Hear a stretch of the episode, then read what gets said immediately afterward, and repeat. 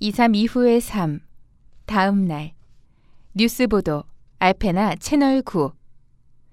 에이미가 하비스트 오브 호프 침례교회 앞에 서 있다. 에이미. 사람들은 이 일을 콜드워터의 기적이라고 부릅니다. 캐서린 옐린이 죽은 언니에게 전화를 받는다고 말한 후로 사람들은 더 많이 궁금해합니다. 그 중에는 벤 윌크스라는 남자가 있습니다. 그는 만성 백혈병에 시달리고 있습니다. 병원을 담은 화면. 벤, 당신의 언니 말이죠. 그녀주의가 어떤 세상인지 설명해 주나요? 캐서린, 아름답대요. 벤의 모습. 에이미, 의사들은 벤에게 별로 가망이 없다고 말했습니다. 하지만 캐서린의 전화 통화는 그의 기분을 들뜨게 했습니다. 병원을 담은 화면. 벤, 그녀가 천국에 있다고 확신하세요? 의심하는 것이 아닙니다. 그것이 진실임을 너무 믿고 싶어서 그래요. 캐서린, 진실이에요. 2, 3 이후에도 삶이 있어요. 교회 앞에 에이미. 에이미, 다른 사람들도 천국에서 전화를 받았다고 고백했지만 여전히 캐서린은 관심을 받고 있습니다. 캐서린, 주님이 그 메시지를 전파하도록 나를 선택하셨다면 따라야죠. 오늘 벤에게 희망을 줄 수 있어서 행복해요. 기분이 좋아졌어요. 에이미. 콜드워터에서 나인 액션 뉴스의 에이미 펜입니다. 필이 녹화 테이프를 멈췄다. 그는 방송국의 자문 변호사인 앤턴을 보았다. 우리에게 무슨 법적 책임이 있는지 모르겠군요.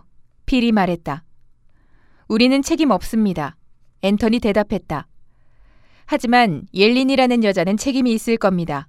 그녀는 환자에게 아무것도 두려워하지 말라고 말했어요.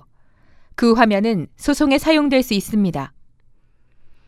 에이미는 두 사람을 번갈아 바라보았다. 바이킹처럼 수염을 기른 필과 머리를 밀고 짙은 회색 슈트를 입은 앤턴. 그녀는 알페나로 돌아오던 날 아침을 떠올렸다. 그녀는 문제가 있을 수도 있다는 이야기를 들었다. 그녀의 보도, 채널 9는 콜드워터 이야기를 충분히 취재할 수 없었기 때문에 급하게 꿰맞춰졌다. 는 병원을 방문한 날 저녁에 방송되었고 그 보도는 평소처럼 인터넷에서 재빠르게 퍼졌다. 다음 날 벤이 죽었다. 이제 사이버 세상에서는 비난의 불길이 일었다. 시위가 계획되어 있습니다. 필이 말했다. 무슨 시위요? 에이미가 물었다. 천국을 믿지 않거나 믿고 싶지 않은 사람들. 그들은 벤이라는 남자가 거짓말에 넘어가 자살했다고 주장해요. 그는 자살하지 않았습니다. 앤터니 끼어들었다. 그들이 캐서린을 탓하나요? 에이미가 말했다. 그녀는 그에게 2, 3 이후에도 삶이 있다고 말했. 세상의 모든 종교가 그러잖아요. 앤터니 말했다. 필이 곰곰이 생각했다. 그래서 그들에게 근거가 있나요? 누가 알겠어요. 무엇이든 법정으로 가져갈 수 있어요. 잠깐만요. 에이미가 말했다. 이런 시위는 유족은 뭐라고 해요? 앤터니 물었다. 아직 아무 말도 안 해요. 필이 대답했다. 조심해요. 시위요? 에이미가 말했다. 몰라. 필이 그녀를 다시 바라보며 말했다. 나는 내일을 생각하는 거야. 어떤 블로그를 읽느냐에 따라 다르지. 방금 뉴스를 보도했어요. 앤터니 말했다. 그걸 기억해요. 맞아요. 필이 고개를 끄덕였다. 당신 말이 맞아요. 그가 다시 에이미를 바라보았다. 가봐. 시위는요? 그녀가 물었다. 그는 그녀가 뻔한 질문을 했다는 듯이 그녀를 바라보며 말했다. 취재해야지. 10시에 준비하고 있어. 사만다가 이메일을 보냈다. 널 놀라게 해줄 일이 있어. 테스는 몇 주 만에 처음으로 화장을 했다. 그녀는 최근 놀라운 일을 충분히 겪었다. 하지만 그녀는 집안에 갇혀 미칠 것만 같았고, 솔직히 일상에 어떤 변화가 필요했다. 그녀는 부엌을 지나가면서 전화기가 제대로 놓였는지 흘깃 확인했다. 이제는 습관이 되어버렸다. 2주일 후면 추수감사절인데 그녀는 아무 계획이 없었다. 그녀는 추수감사절을 아주 싫어했다. 이혼 이후 그녀의 어머니는 추수감사절에 집을 개방하고 이웃 사람들 절반을 초대했다. 가족이 없거나 최근 배우자를 잃었거나 나이가 들거나 혼자인 이웃들이었다. 어울리지 않는 연예인들, 말을 더듬는 복화술사, 유리잔으로 연주하는 여자 를 모아서 냉동 칠면조 요리와 탄산음료인 탭으로 추수감사절 식사를 하는 우디 앨런의 영화처럼 루스는 항상 칠면조의 위시본을 잡아당길 때면 호들갑을 떨었다. 위시본은 닭고기, 오리고기 등에서 목과 가슴 사이에 있는 V자형 뼈를 일컫는다. 이것의 양 끝을 두 사람이 잡고 서로 잡아당겨 긴 쪽을 갖게 된 사람이 소원을 빌면 이루어진다는 유래가 있다. 소원을 빌어, 소원을 빌어. 테스는 집안의 모두가 한 가지를 바랐을 거라고 생각했다. 내년에는 이 자리에 있지 않게 해달라는. 하지만 이제 그녀는 어머니가 힘든 시기를 겪는 사람들에게 얼마나 친절했는지를 깨달았다. 덕분에 루스는 자신의 외로움과도 맞설 수 있었다. 테스는 아버지가 자동차를 몰고 와서 경적을 울리고 자신을 데려가 주기를 바랐다. 맙소사 테스. 이제 그녀는 너무나 순진했던 자신에게 화가 나서 그렇게 속삭였다. 부엌 천장의 채광창으로 햇빛이 쏟아졌다. 그녀는 자신의 집 잔디밭에 있는 사람들에 대해 생각했다. 춥지 않을까? 그녀는 종이컵과 가득 채워진 커피포트를 들었다. 그가 현관문을 열자 군중 사이로 와글거리는 소리가 났다. 많은 사람들이 일어섰다. 몇 사람은 안녕하세요와 신의 축복을 받으세요 테스라고 소리쳤다. 그리고 갑자기 모두가 뭔가를 외치기 시작했다. 200명가량이 있었다. 테스가 컵을 들고 아침 햇빛 속에서 가늘게 눈을 떴다. 커피 드실 분? 그녀가 소리쳤다. 그녀는 고작 몇 사람에게만 커피를 나눠줄 수 있음을 깨달았다. 자신이 바보처럼 느껴졌다. 커피? 저들은 기적을 원하는데 넌 커피를 주겠다고? 더 만들어 올게요. 그녀가 중얼거렸다. 오늘은 당신 어머니와 이야기를 나눴나요, 테스? 테스가 마른 침을 삼키고 고개를 흔들었다. 그녀가 당신이 선택된 이유를 말해줬나요? 당신이 첫 번째예요. 우리와 기도해 주겠어요? 신의 가호를 받으세요, 테스. 왁자지껄한 소리 사이로 갑자기 자동차 경적이 세 번 울렸다. 노란색 팬이 집 앞으로 들어서고 있었다. 사람들이 뒷걸음질 쳤고 사만다가 차에서 내렸다. 그녀가 벤의 옆문을 열자 겨울 코트를 입은 10여 명의 아이들이 땅으로 뛰어내리더니 사람들을 쳐다보았다. 테스는 한 손으로 입을 가렸다. 출근하지 못하는 그녀를 위해 그녀의 친구가 직장을 옮겨온 것이다. 아이들을 보니 테스는 정말 행복했다. 도린이 테이블로 콜라를 두 개 가져왔다. 그녀는 한쪽 끝에, 잭은 반대쪽 끝에 앉았고 그 사이에는 손님들이 자리를 잡았다. 그녀는 여전히 전 남편 주위에서 불안해했다. 이혼, 서류, 그가 현관 선반에 올려두었던 열쇠. 그가 곁에 있으면 그들의 해체된 결혼이 남긴 한 장면, 한 장면이 떠올랐다. 벌써 6년이나 되었던가. 그녀는 다른 남자와 결혼해 다른 삶을 살았다. 하지만 잭이 그들의 옛집, 옛 테이블에 앉아 있다. 새 남편인 멜은 이 집. 이혼하면서 그녀가 갖게 되었다. 애 잭을 드리는 것을 반대했지만 도리는 로비의 친구들이 우리와 이야기하고 싶어 해 라고 말했다. 멜은 조금 불평하다가 맥주를 마시러 나가버렸다. 고맙습니다, 셀러스 부인. 헨리라는 젊은이가 말했다. 고맙습니다, 셀러스 부인. 제크라는 사람이 따라서 말했다.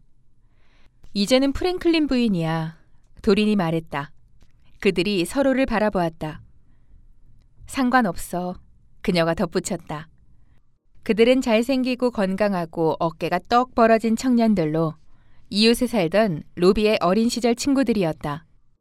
그들이 초인종을 누르면 로비는 축구공을 들고 계단을 뛰어내려가다가 도린을 스쳐 지나가면서 갔다 올게 엄마 라고 말하곤 했다. 그러면 그녀는 재킷 지퍼 올려 라고 말하곤 했다. 그 말은 환풍기의 미풍처럼 그를 따라갔다. 세 소녀는 고등학교를 졸업하고 입대했다. 그들은 기초 군사훈련을 함께 받았고 아는 사람 덕분에 함께 아프가니스탄에 배치되었다. 로비가 죽던 날 헨리도 제크도 곁에 없었다. 도리는 그것이 기뻤다. 언제 돌아왔지? 잭이 물었다. 9월에요. 제크가 말했다. 네, 9월에요. 헨리가 말했다. 끝나서 좋겠구나. 아, 그럼요. 맞아요. 모두 고개를 끄덕였다. 제크가 콜라를 마셨다. 그래서 좀 우리가 이야기를 나눴는데 헨리가 말했다. 네, 제크가 말을 이었다. 우리는 서로 물어봤어요. 그가 헨리를 흘낏 보았다. 네가 할래? 아니, 괜찮아. 네가. 아냐. 내 말은 그들 둘 다 말을 멈췄다. 괜찮아. 잭이 말했다. 우리에게 말해도 괜찮아. 그래. 도린이 우리라는 말에 움찔하며 말했다. 물론 무슨 말이든 괜찮아. 마침내 제크가 말했다. 그냥 궁금했어요.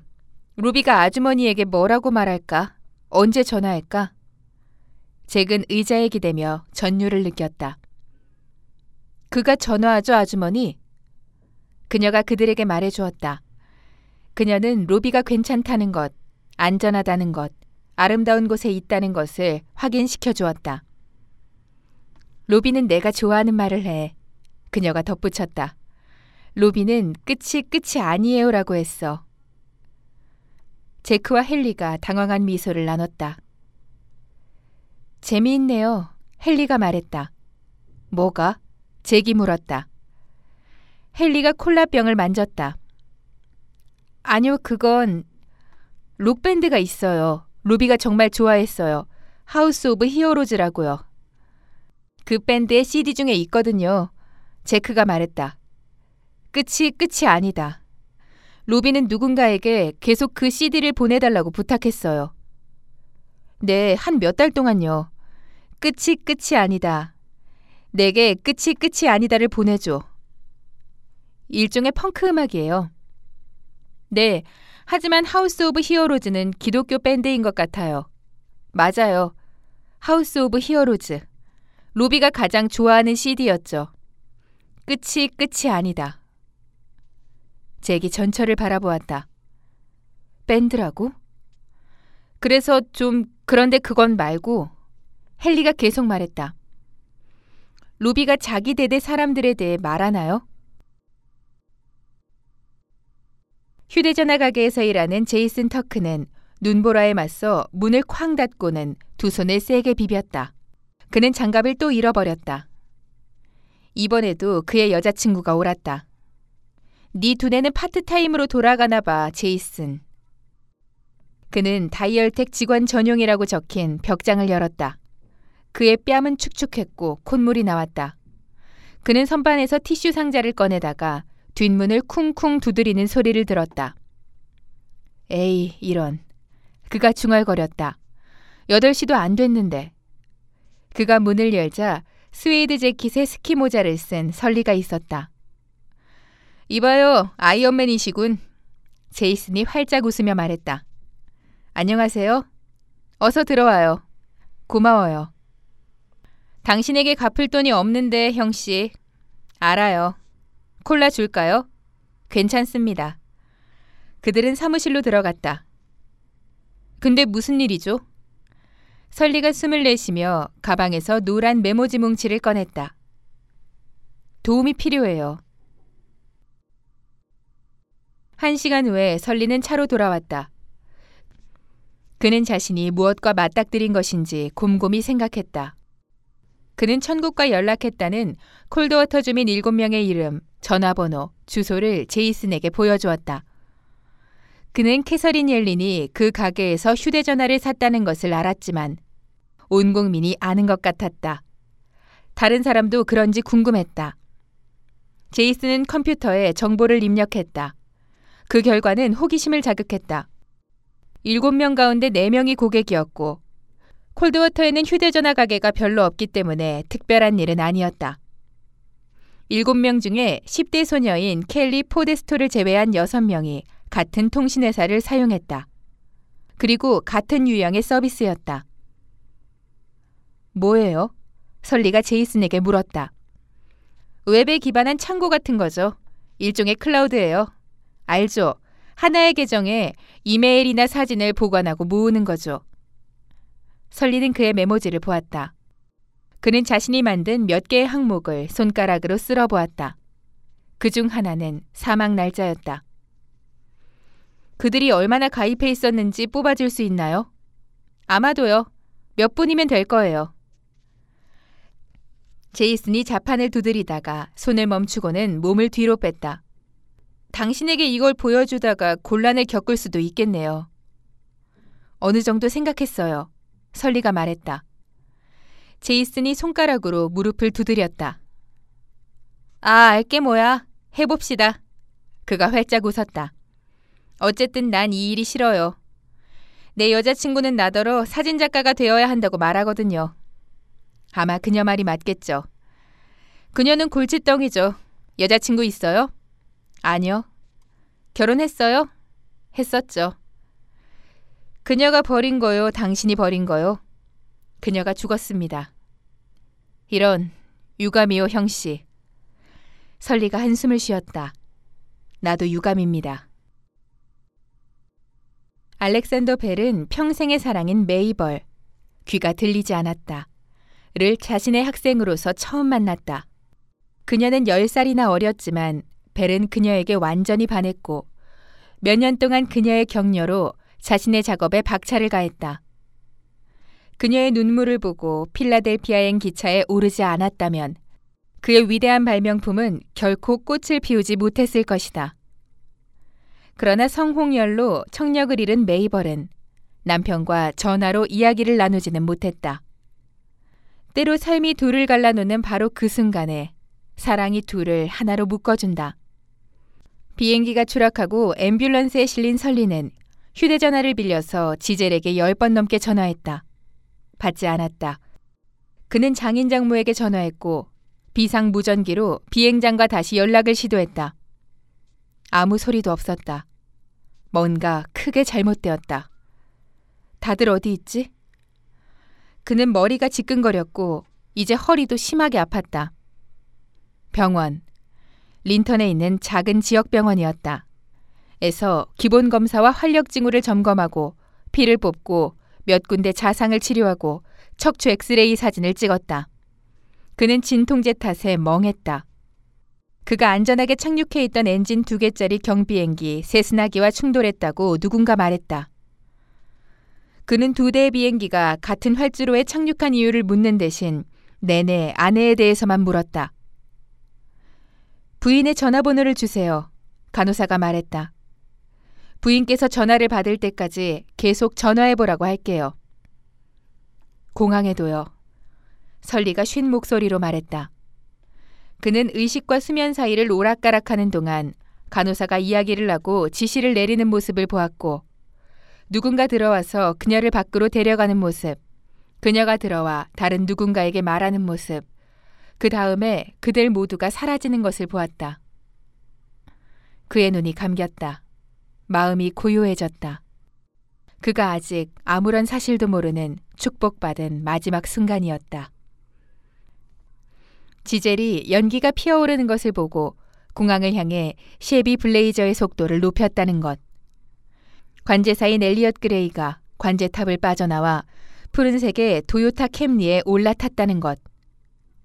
지젤이 떨리는 손으로 운전대를 꽉 움켜잡고 제발 하느님 그가 무사하게 해주세요 라고 기도를 읊조렸다는 것. 엘리엇 그레이의 캠리가 좁은 진입로에서 시속 100km의 속도를 냈다는 것. 지젤의 셰비가 도로 회전 구간에서 날아올라 눈 깜짝할 사이에 전속력으로 캠리에 부딪혔다는 것. 엘리엇 그레이가 공중으로 6미터나 솟았다는 것. 지젤이 안전벨트에 묶인 채로 세 바퀴나 구르고 차가 배수로에 처박혔다는 것. 그때 그녀가 연보라색 스웨터를 입고 있었으며 라디오에서는 비틀스의 Hey Jude가 흘러나오고 있었다는 것. 그녀가 뒤틀린 금속 덩어리에서 구조되어 헬기로 콜럼버스의 병원으로 후송되었다는 것. 그리고 병원에 도착할 때까지 의식이 없었으며 결코 깨어나지 않았다는 것. 엘리엇 그레이가 죽었다는 것을.